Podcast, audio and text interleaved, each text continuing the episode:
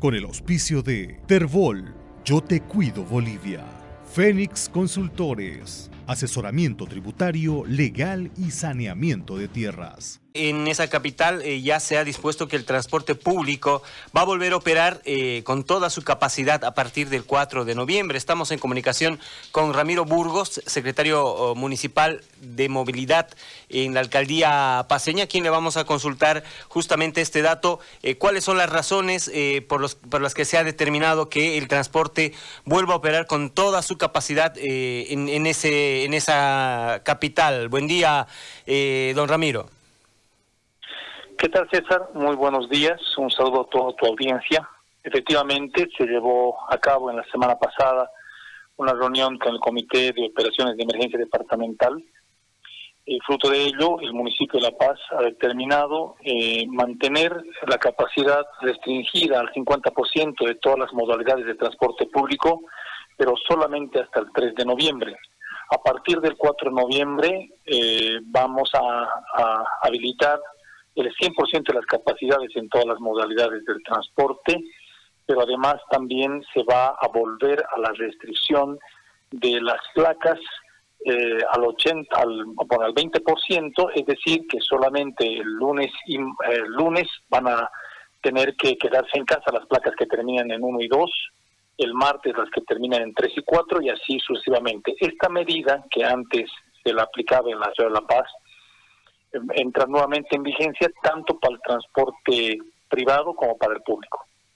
Ahora, eh, ¿cómo ha avanzado eh, esto del COVID en la ciudad de La Paz? En determinado momento, cuando se hizo la primera apertura al transporte, se había visto que eh, creció el número de casos. Eh, ¿Hay temor de que vuelva a pasar esto o creen que ya la curva va a ir en bajada en la ciudad de La Paz? Bueno, lo que pasó en la ciudad de La Paz es de que, de acuerdo a los datos epidemiológicos que se expusieron en las reuniones del COES, es de que entramos en una explanada, es decir, se han eh, reducido significativamente los contagios en nuestra ciudad. A raíz de eso es que se han tomado estas nuevas eh, disposiciones en el caso del transporte público. Pero obviamente, eh, una vez que terminaron las reuniones con el COE y sostuvimos las reuniones con el sector del transporte, se firmó un acuerdo en el que se establece claramente de que si se diera nuevamente un rebrote, un, un dato que alerte de un número otra vez creciente de contagios en la ciudad de La Paz, inmediatamente volveríamos a las medidas de restricción en cuanto a capacidad y horarios respecto al transporte público. De todas maneras, eh, uno entiende que todavía eh, existen eh, normas de bioseguridad para el transporte, em, por ejemplo, la separación del chofer del pasajero. Sí, como habíamos comentado, estas medidas que están vigentes hasta el 3 de noviembre son rigurosamente controladas y a diario en las intersecciones más importantes que tiene la ciudad de La Paz. Fruto de ello es que a diario se, se sancionan acerca de de 70, 75 vehículos de transporte público por faltas graves y cerca de 15 vehículos eh, que se sancionan por faltas gravísimas.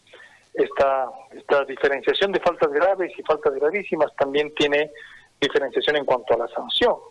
Por ejemplo, en las gravísimas, eh, los conductores que cometen este tipo de faltas son sancionados con cerca de 2.000 bolivianos que está a cargo de la policía boliviana y aquellos que cometen las faltas graves son inmovilizados, arrinconados en una vía de menor fluidez vehicular, son engrampados y permanecen así durante toda la jornada de ese día. Entonces, eh, en base a estos controles rigurosos que aplica la Guardia Municipal de Transporte en coordinación con la Policía Boliviana, es que se ha podido eh, regular mejor el cumplimiento de estas normas, sabiendo que a diario encontramos eh, conductores que incumplen la norma y que lamentablemente deben ser sancionados. Ahora, ¿y la población cómo ha respondido a todos, eh, todas estas normas? Eh, ¿Está acatando las normas de bioseguridad, de bioseguridad, los protocolos? Sí, creo que la respuesta ha sido muy alentadora de parte de la población, porque, mm, bueno, ellos son los primeros en que tienen que regular por ejemplo, la cantidad de pasajeros que debe ingresar a un vehículo de transporte público. Ellos son los primeros en, controlar aquello. Y creo que la respuesta ha sido alentadora, aunque claro, en determinados sectores de la ciudad, a determinadas horas del día, efectivamente hemos tenido incumplimientos que en algún caso han sido eh, no han sido posibles de eh, identificar y de sancionar como corresponde con el apoyo de la policía y la Guardia Municipal de Transporte.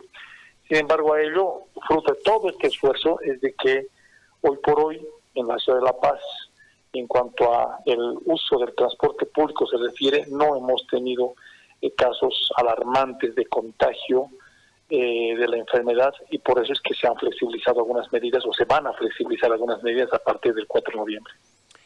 Eh, desde el 4 de noviembre van a seguir haciendo los controles para que, por ejemplo, la gente no deje de usar el barbijo y todas esas cosas.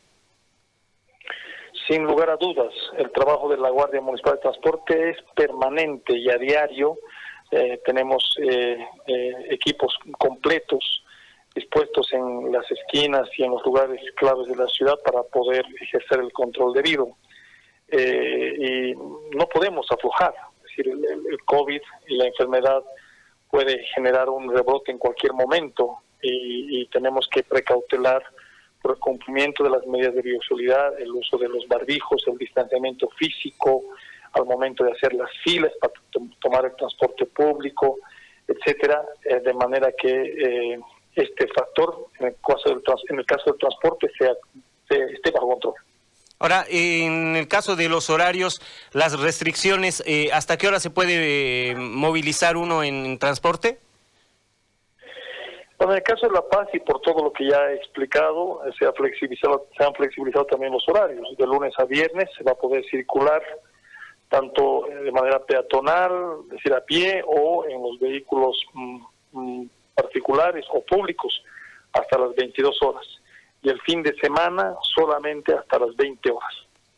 Ok, le agradezco mucho por esta información. Vamos a estar pendientes también de cómo avanza eh, este tipo de medidas en la ciudad de La Paz. Gracias.